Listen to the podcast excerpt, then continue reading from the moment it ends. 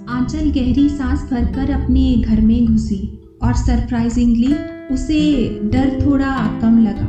अपने living room के सोफे पर बैठी वो एक गहरी सोच में डूबी हुई थी कि तभी उसका फ़ोन बजा।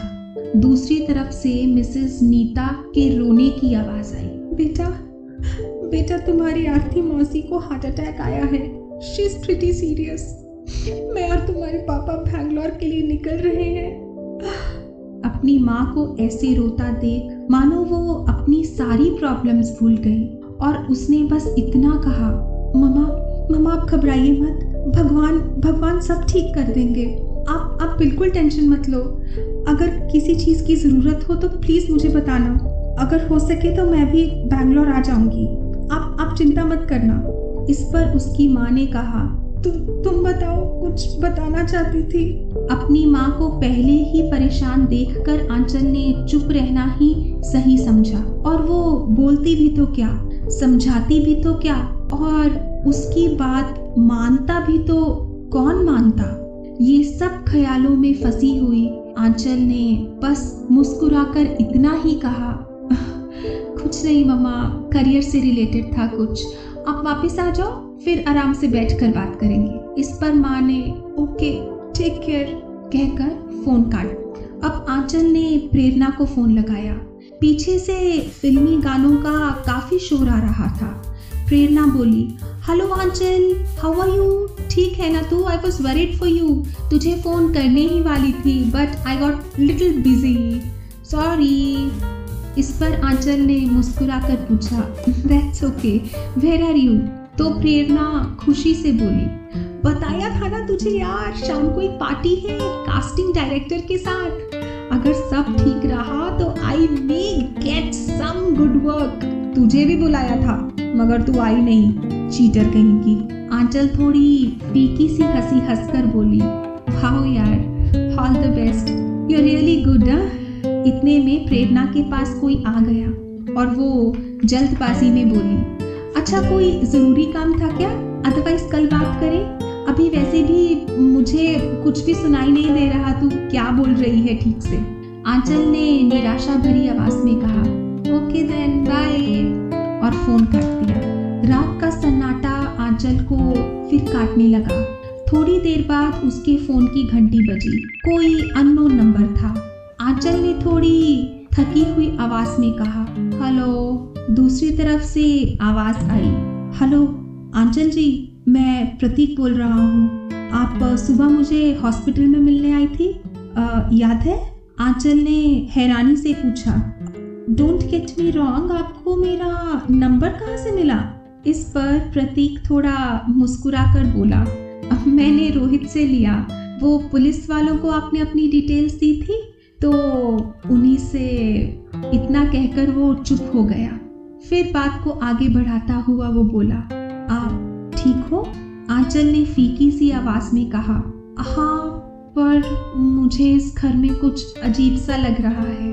मैं सोच रही हूँ शिफ्ट कर लूँ कहीं और। इतना कहते ही अचानक पूरे घर की बिजली चली गई और आंचल का दिल ज़ोर से धड़कने लगा। बाहर से आती हुई रोशनी बता रही थी कि हर जगह लाइट थी, बस उस घर में अंधेरा था।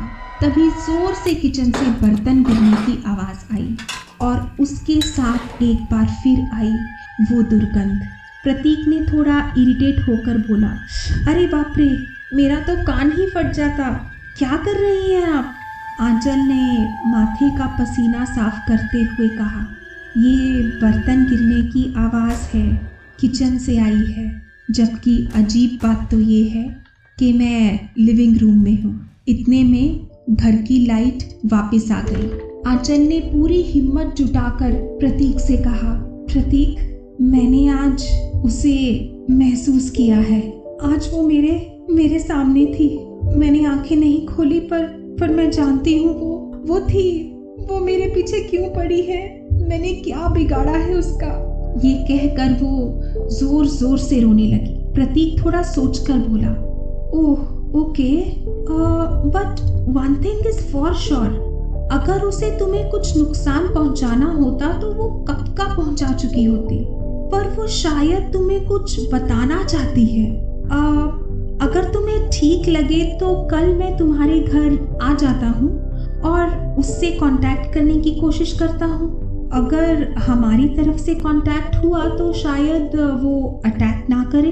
आंचल को कुछ समझ नहीं आया, पर वो इस वक्त किसी भी चीज़ को आजमाने के लिए तैयार थी, जो उसे इस डर और दर्द से राहत दे। ये सोचकर उसने हाँ कर दी। अगले दिन शाम को आंचल, प्रतीक और रोहित लिविंग रूम में चुपचाप बैठे थे कि तभी रोहित ने चुप्पी को तोड़ते हुए कहा, इतना सुंदर घर है तुम्हारा। इट्स अ ब्यूटिफुल अपार्टमेंट और तुम किस भूत प्रेत के चक्करों में पड़ गई हो? इस प्रतीक को तो भूतों से ऑब्सेशन है। जहाँ भी कुछ ऐसा वैसा सुना, भाग जाता है। इस पर प्रतीक बोला, नहीं यार this is different it's a different energy बाकियों की तरह नहीं है ये। It has something very special very attractive इस पर आंचल और रोहित ने थोड़ा हैरानी से प्रतीक को देखा। प्रतीक ने फिर खुद को संभालते हुए कहा, नहीं यार, वो अट्रैक्शन नहीं, बस कुछ और है। खैर, रोहित, तू तो समझने की कोशिश भी मत करना। बट द थिंग इज़ कुछ तो है जो यहाँ हुआ है। और अगर कुछ निकल आया तो it's going to be very big for you also my dear क्या पता, क्या माजरा निकल आए तो इसीलिए थोड़ा सीरियस हो जा। कहते हुए प्रतीक ने रोहित को आँखें दिखाई। सो लेट्स बिगिन आंचल ने सारी कर्टन्स बंद कर दिए और प्रतीक के कहने पर एक दिया जला दिया। वो कुछ मंत्र पढ़ने लगा और थोड़ी देर में ही दरवाजे पर दस्तक हुई। सब चौंक गए। रोहित को भी अजीब लगा और उसने धीरे से दरवाजे के की होल में झांका तो कोई नहीं था।